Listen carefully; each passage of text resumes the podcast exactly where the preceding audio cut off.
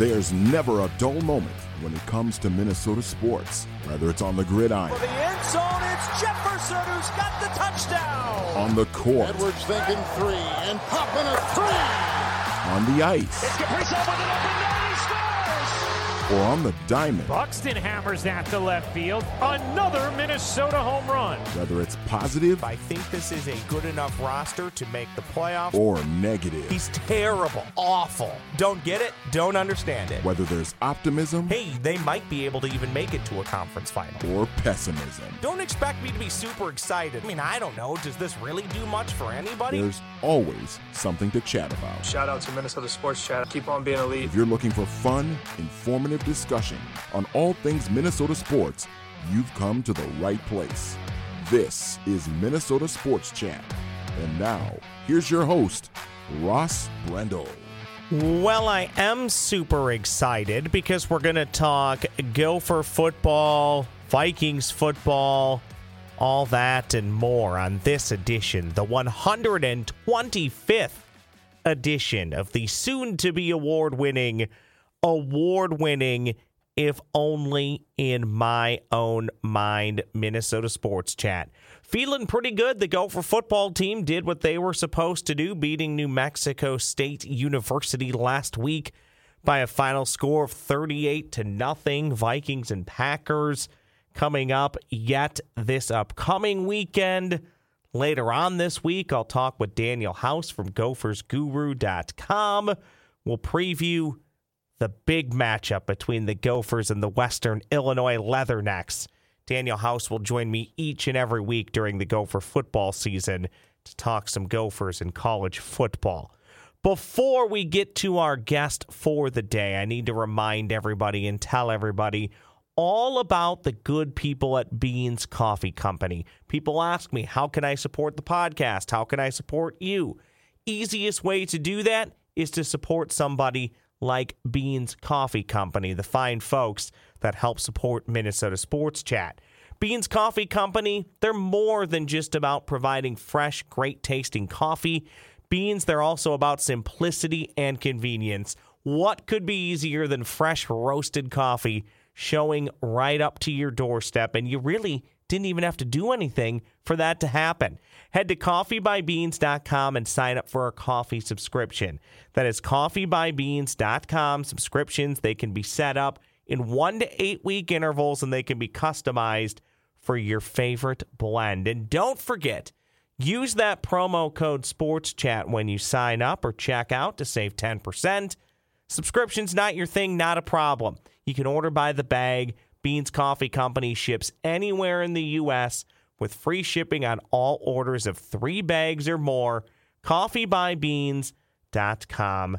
Promo code sports chat. Now that that business is out of the way, we get to the business of talking Minnesota Vikings, Gopher football, probably some betting talk as well. The Vikings will win 12 games this upcoming season. So says today's guest on the pod. That guest, one of the two outstanding Before We Die co hosts on Score North and Purple Daily, Mr. Thor Nystrom. He's on the Twitter machine at ThorKU. You'll have to explain that to me in a moment, Thor. You can also find his work on Fantasy Pros and Betting Pros as well. Thor, you're stuck with me two days a week, and then you agreed to do this pod. So that actually makes it three days this week. So thank you very much, my man. Yeah, I'm a glutton for punishment, Ross, but it's great to be with you. Am I missing anything on your Twitter handle? Am I not cool enough to understand the name, or am I just missing something? Well, you're gonna kick yourself when when when I tell you it's just for Kansas University. Oh, that's that's what I thought. But what's your tie in there? Aren't you an Iowa guy? I went to grad school at Iowa, went to undergrad at Kansas. Okay, Rock Yeah. Chalk Jayhawk. Rock Chalk Jayhawk, yeah. If you look on there, you know, on Twitter, it has the thing of like when you started your account or whatever like that. I started mine. It was right when I graduated undergrad. The next day, like, so I walked down the hill or whatever, and then the next day I drove back to Minneapolis because the day after that I started an internship with MLB.com covering the Twins, and so this was in May of. I'm gonna I'm gonna date myself. This was in May of 2008 And so I start with MLB.com, and like two days into that job, they're like, you know, why aren't you put your, you know, do you have a Twitter to put the links out on and and uh, you know report what you hear or whatever? I didn't have a Twitter, so that I made it then, and my my email at Kansas had been like thorku at ku.edu or whatever. So I was just like, I'll make my handle Thorku. I, I, I, wish it was more clever than that, but that's literally all that went into it. Well, I've said multiple times on this pod, and I know this has happened to a lot of different people. I would like to use Ross Brendel, but I've had to use Brendel Ross because a Ross Brendel beat me to Twitter by like five years wow. and then immediately got suspended. His account has been suspended forever, yet I can't have the name. So I'm sure. Brendel Ross. Kind of stinks. Yeah. Yeah, I I had D, I there was someone who had like the Thor Nystrom handle, and I like I don't I don't even think their name's Thor Nystrom, but like it, anyway, I I DM them, I D, and they had like two followers and weren't active, and I even offered them like a hundred bucks, but they just never got back to Thor. So I this stick with Thor KU. This is very similar to when a team acquires a new player and that new player wants a jersey number from somebody, they offer a little bit of cash or maybe a Rolex or something. A thousand percent. Yeah. Apparently, my hundred dollars when I had my MLB.com internship, it was not enough to sway this person. I don't. I don't even think they live in in this country. I I don't know where they live, but maybe I'll do like a, a podcast invest, investigation series, trying to track this person down and getting my my Thor you know, handle, but you'd be surprised. Those pods tend to kill. Those investigative pods, people love to listen to those. They also love to listen to people talk about the Minnesota Vikings as sure. we do when it's yourself and Jesse and me pressing buttons for you on Before We Die for Score North and Purple Daily. I teed you up. You've you've said a few times you think the Vikings will win 12 games. I really hope you're right. I'm not willing to say that, but what I would love to hear again is your elevator pitch as to why you think the Minnesota Vikings can be 12 and 5 or better because when I hear 12 and 5 or better, that is when I think, okay, Vikings football could be fun. And I think that's what we all want out of the upcoming season. So give the elevator pitch that 12 and 5 or better is possible. A thousand percent. Well, first of all, I think that they're going to win the North, and to win the division, you're going to have to be at about 12 wins. So that's, that, I mean, that's where the basic measuring stick of it. But I think like beyond that, the the things that plagued last year's team have been head on addressed, right? Like um, the the thing of where the Vikings would be up in the second half and they'd immediately start deflating the ball. That was Zimmer's sort of ethos playing not to lose would be the you know way that announcers put it or whatever and allowing these teams back. Now you have a cutting edge offensive philosophy to go with your cutting edge skill talent your solid NFL quarterback stuff like that. And then on defense was the major issue last year. They finished like what 27th or 28th overall in, in the league. And it was particularly awful in money situations. It got even worse like at the end of halves end of games situational football and stuff like that the defense almost cannot help but be better. Um, you know, it, which you wouldn't think of switching out a defensive coach for an offensive coach, but it almost cannot be better than it was last year. Plus, you would you the the holes that you had, the, the guys that were leading to some of those struggles, you've addressed some of those different things. Certainly, the depth is better. You know, I mean, like they're going to start Bynum again this year, like at the start of the season, week one depth chart, but Cine is right behind them. I, I would imagine that at some point he's going to take over. Now you got Za'Darius and I, I think that the personnel on hand too, it's going to take well to the three four system that that you know that O'Connell and, and company have brought in Donatell, et cetera. Um, so I think there's that stuff.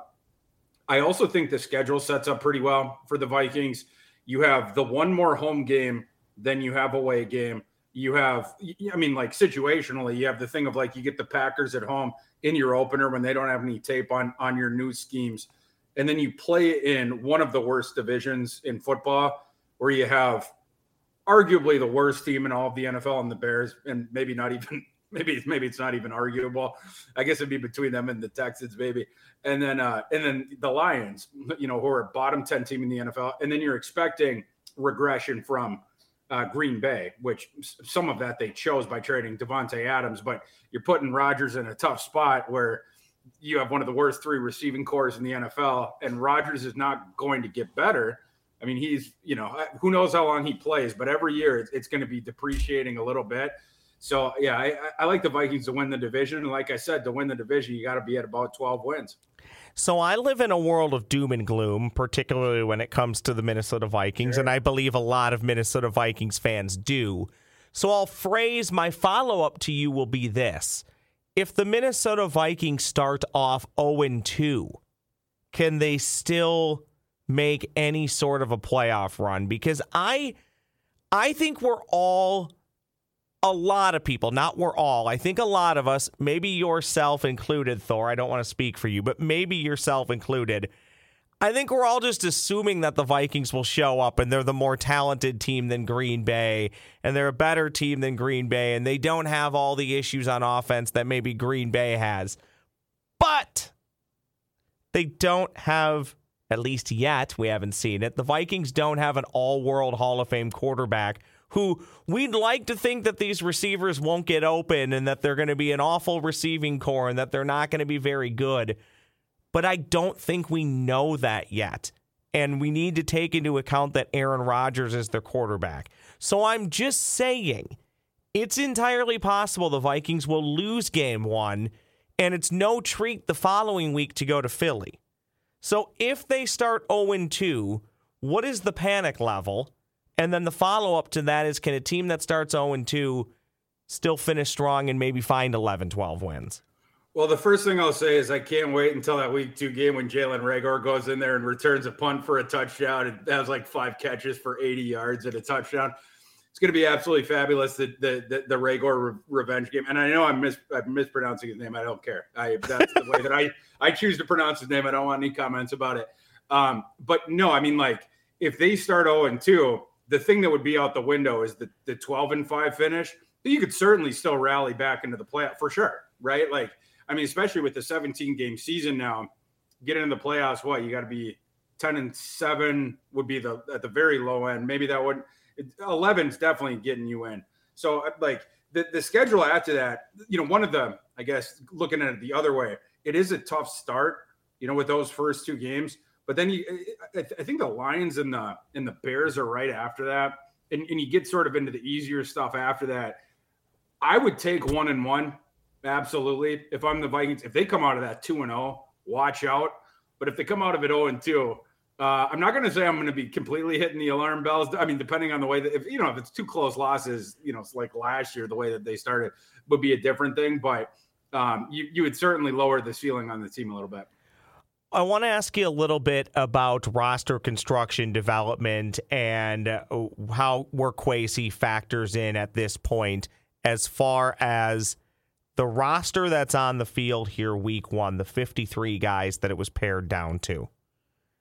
From where he is sitting, how what percent would you say he feels okay that if he could just go to the drawing board and you had a re league wide draft where everybody started over.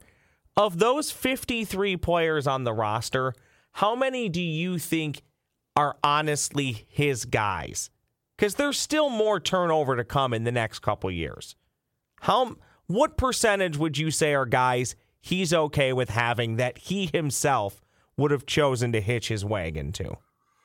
I think it's a pretty high percentage, especially after we saw the decisions that they were making. It seemed like uh, what was that movie uh, where it's like you know overnight for one night the, all the laws go the purge. Oh, the purge, uh, yeah, yep. yeah. That was sort of like Kwesi with all of Spielman's old players.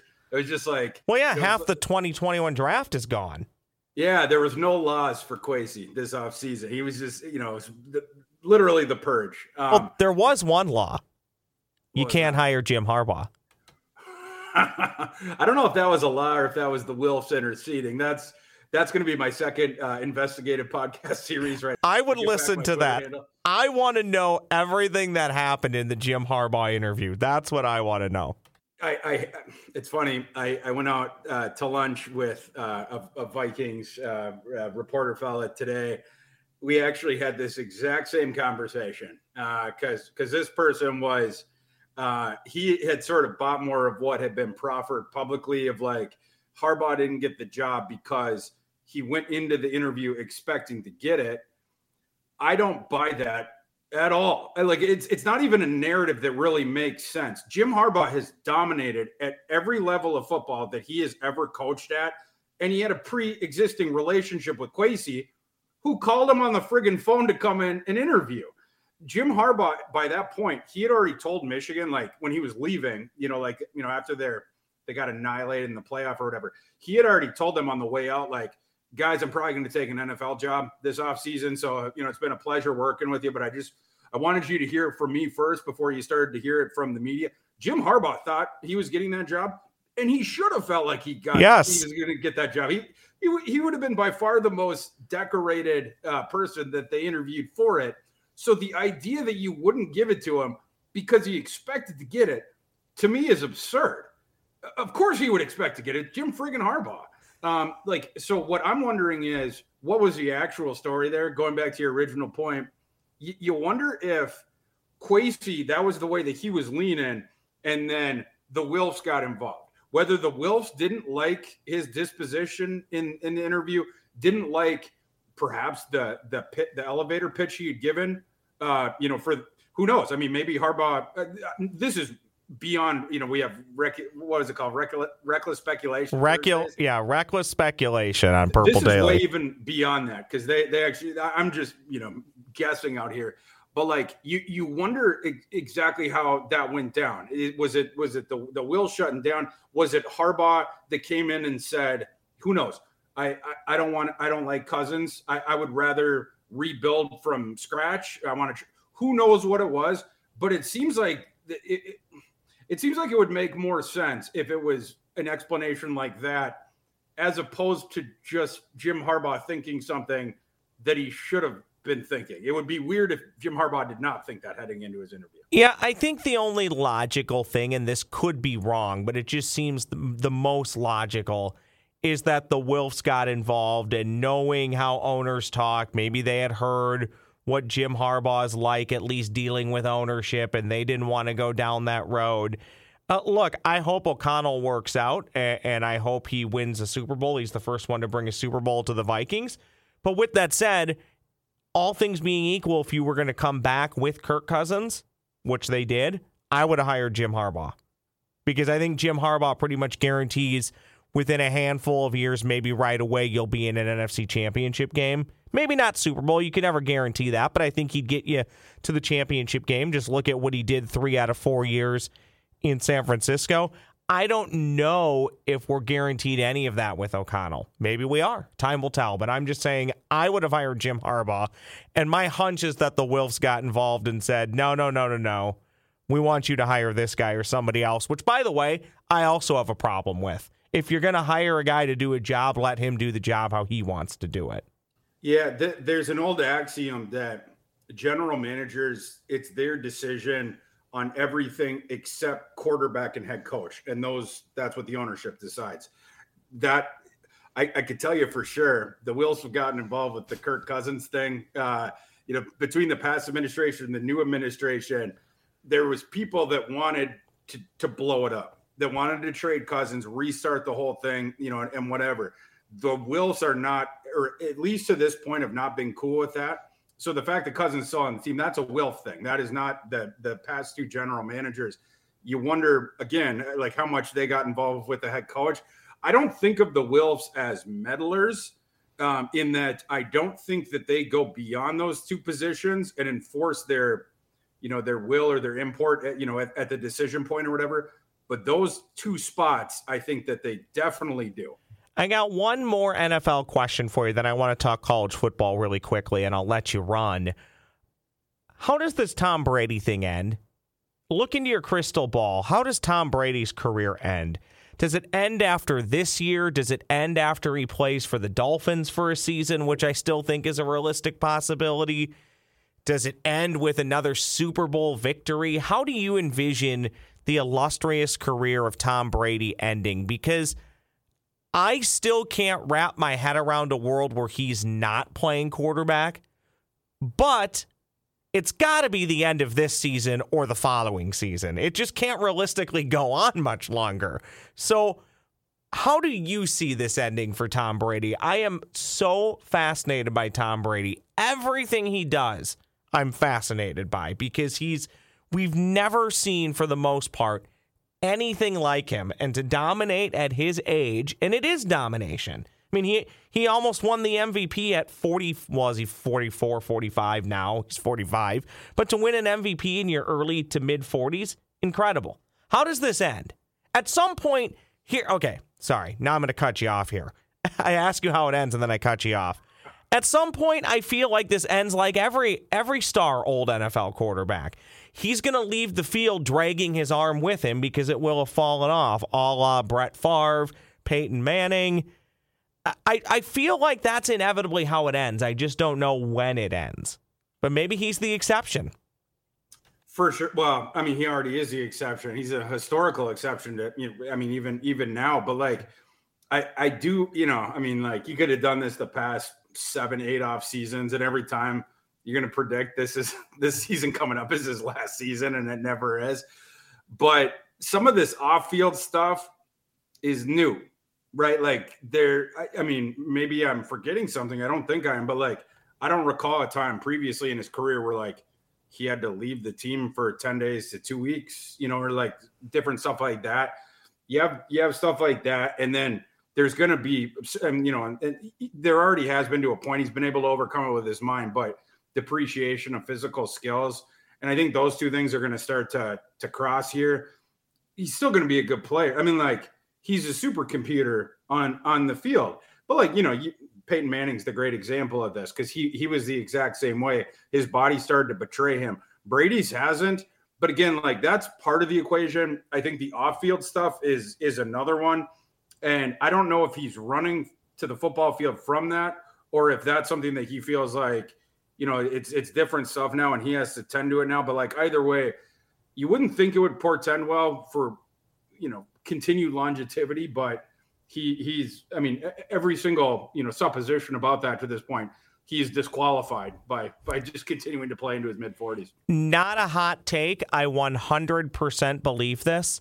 That Super Bowl that Peyton Manning won with the Denver Broncos, if they would have just let Brock Osweiler finish the deal, he also would have finished the deal. That that Super Bowl that Peyton Manning won with the Broncos, I'm not disqualifying him from winning that Super Bowl. I'm just saying it didn't really matter who that quarterback was, and the Broncos may have actually been a little bit better if they would have just let Brock Osweiler be the quarterback the rest of the year. And yes, I do understand what I'm saying because Brock Osweiler is no longer in the league and he's doing color analyst work for ESPN. Yeah. I get that, but that was a rock solid Denver Broncos defense, historically good, and Peyton Manning and that offense did literally nothing for two months and still won the Super Bowl. Yeah, you said it. That that was a that was a defense winning the yeah the, the defense carried him. Sort of like the Iowa Hawkeyes defense going to carry him against Jesse's Iowa State Cyclones on Saturday. Just about the exact same analogous. That that is a before we die crossover right there. You'll want to check out the latest edition of Before We Die. Um, Thor, an Iowa guy, Jesse, an Iowa State gal. So there's going to be some sort of bet with the. Uh, what did we still? Is it the Cyhawk Trophy? That's what we yeah, call so, it, yeah, right? Yeah, you know, right, we got right. that game this upcoming Saturday. I, I'll I'll stay out of it. I don't. I prefer both teams lose, but I do have a college football uh, question for you in general. Okay, you you with Fantasy Pros and, and, all the work that you do, and you're you're you're big on the uh, betting scene. You're big on the lines. Explain to me in some of these games, Thor Oh, oh, we'll talk Gophers. Gophers in Western Illinois this Saturday from the Huntington Bank Stadium. Yep. How does one even begin to put a line together for that game? Well, so that's going to be a bad example because I don't I don't include FCS teams in mine. So those are the only okay. projected spreads that I don't put out. But like we'll go back to the previous. Yeah, let's do that. played New Mexico State. The 131 FBS teams, I have a power ranking of them. So they each have a number. There's about a 60 point discrepancy from the top, give or take, you know, on, on a given week. But it's about a 60 point discrepancy between the top team and the bottom team, which tells you that, you know, if Alabama is playing the worst team in the nation on a neutral field, it's going to be about Alabama minus 60. you play them in in Tuscaloosa, you're probably going to add three, three and a half points because I I have custom home field advantage numbers for every team that's based on how they did against the spread over the last five years and how much they did against how, how well they did against the spread over the past 10 years at home, right? Like I don't care about the away stuff for that.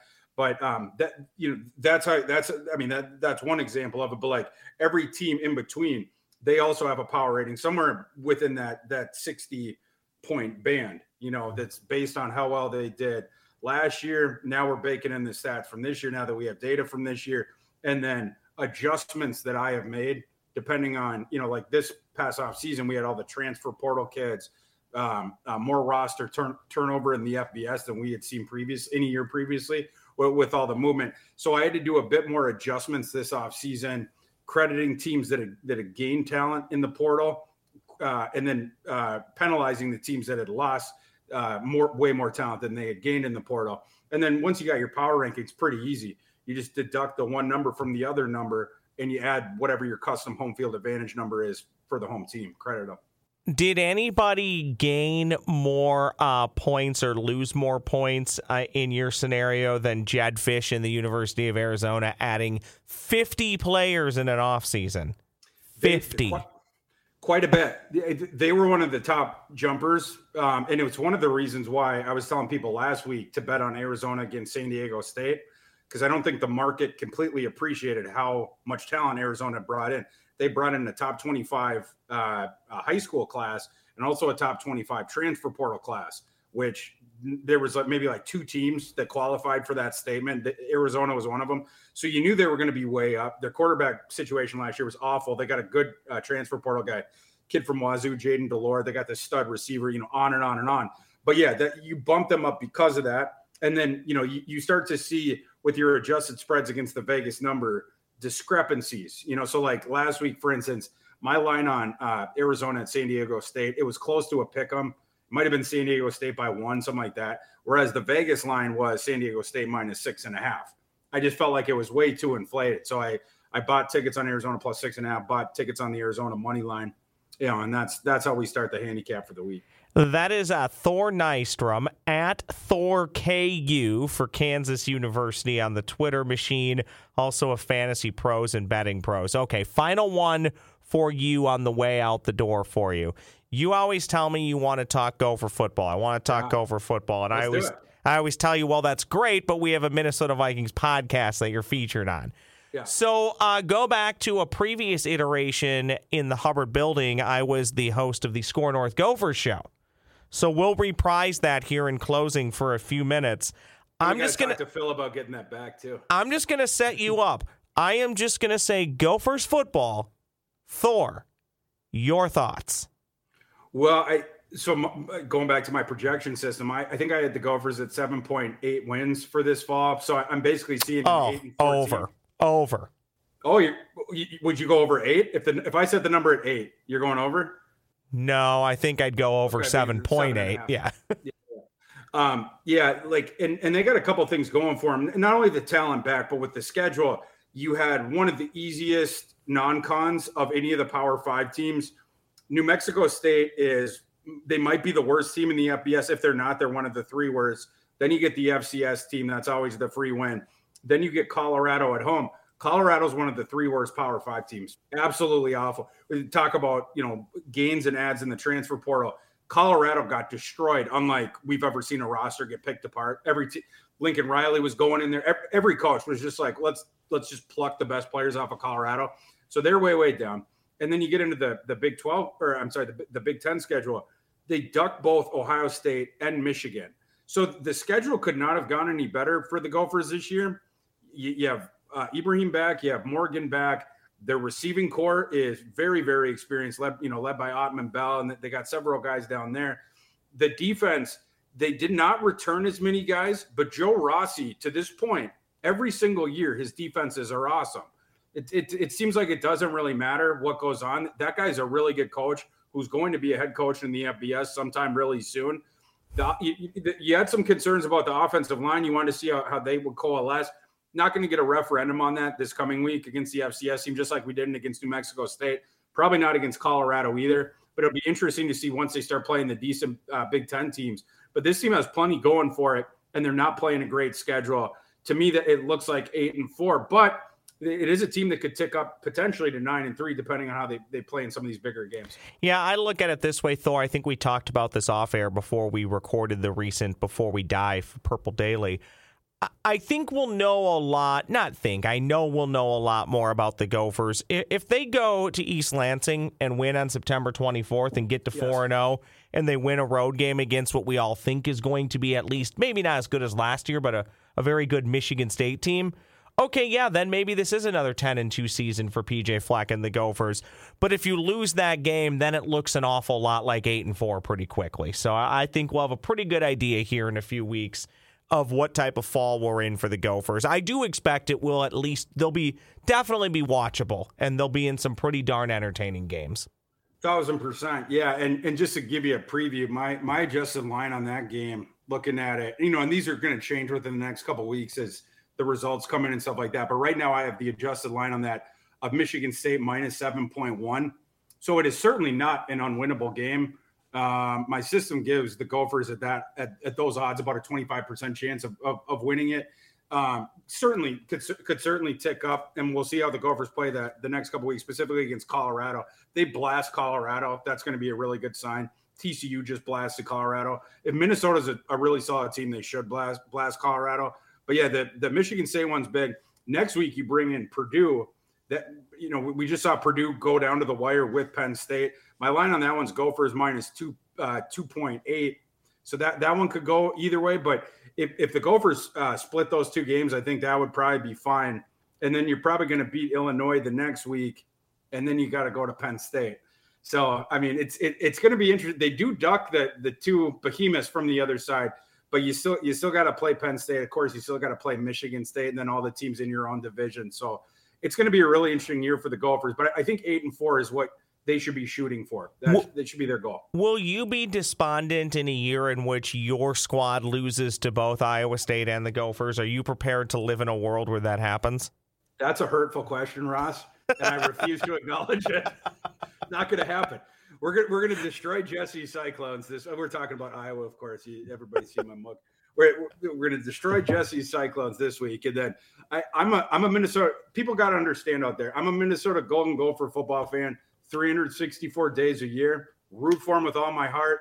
One day of the year, I'm I'm the anti-Gopher fan. The day that they play Iowa, so that day I will have my Iowa Hawkeye gear on. I'm an alum. You can't blame me for that. I'm from Brainerd. I you know my dad went to University of Minnesota been a Gopher fan all my life, but Iowa was able to buy my allegiances in, in, in that one or whatever. So, and Iowa's got to come to the bank this year. You know, it's, it's a little bit different than in recent years.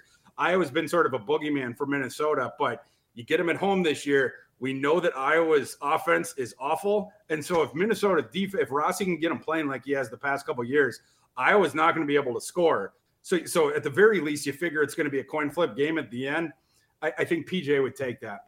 I, I I've already kept you way too long, but I astonished isn't the right word for what I watched last Saturday between South Dakota State and Iowa. Yeah. Mainly just trying to process at the end that the defense technically outscored the offense in a game that you won. Right? With the the, the two safeties for 4 points. Yeah, yeah. Versus the field goal for 3. Yes, I'll outscored both Iowa's offense and South Dakota and South Dakota State's. Uh, and it was almost even like worse. Like you see that score and you hear some of this stuff, and it's like, man, that must have been really rough day for the offense. It's even worse than you think. I, I don't even know how that's possible, but it is. Uh, Iowa, their one scoring drive, you know, with, with their one field goal. What happened was they pinned South Dakota State back real deep. South Dakota State punts to them. They get the ball like the 38, you know, or like something like that. They gain five yards on a three and out and then kicked, kicked a long field goal. That was their one scoring drive. South Dakota State, their one scoring drive, they picked off Spencer Petras, the awful Iowa, uh, uh, you know, Iowa quarterback. You can't even, you know, complain about Tanner Morgan if you're a Gopher fan. Once you see Spencer Petras, you see what what, what else is you know is out there. But Iowa threw the interception on their own side of the field, and so then San Diego or uh, South Dakota State, they they got one first down on that drive, but then they they petered out it was something like seven plays for 12 yards was their scoring drive that then they kicked the field goal. Those were literally the two scoring drives on offense. it was a brutal game to watch, except once Iowa was playing defense. That defense is really, really good, and their special teams is awesome too. They got an NFL punter, this Australian named Tory Taylor. Watch for him this weekend because this guy's really good at like the coffin corner stuff. But you will not be seeing much, uh, much of note or much of interest when Iowa is playing offense. Honestly, people love to rip on Iowa's offense, and, and I get it. It's been brutal now for a couple years. Iowa's still going to win seven, eight, nine games. They're, they do this every year. At the beginning of the year, you worry about their offense. They'll figure it out enough to be functional. And to your point, they play good defense and special teams. So I'm not super worried about them, other than it was just kind of comical to watch because I've never seen a team win a game seven to three by scoring two safeties. Like I, I don't know if we'll ever see it again. That's how yeah. great it was. It was the first time since at least 2000 that a team has scored exactly seven points in the FBS without an offensive touchdown. I, I don't know before then. Uh, the, the stats sort of cut out there, you know, from the stuff that was reported. But it would be interesting to, to go like, I'm not going to do it. This would take way too much time. But like dig through the years previous to 2000 and try to find another example where this happened. I do not remember it in my lifetime as a college football fan. Maybe it happened once, but yeah, pretty crazy. And but I mean, either way, Iowa State's offense is in for some problems when, when they come to Iowa City this weekend. Thor, I mean, yeah. thank you so much. I I've overstayed my welcome in your uh, sphere of talking sports, so I'll let you run. I really do appreciate it. We're recording this on a what a Tuesday afternoon. You're stuck with me again in a few days for uh, before we die, so we'll, I'll talk to you then. Okay. Can't wait. Talk to you then, Ross. Find Thor on the Twitter machine at Thor KU also with fantasy pros and betting pros. That'll do it for edition number 125 of Minnesota Sports Chat.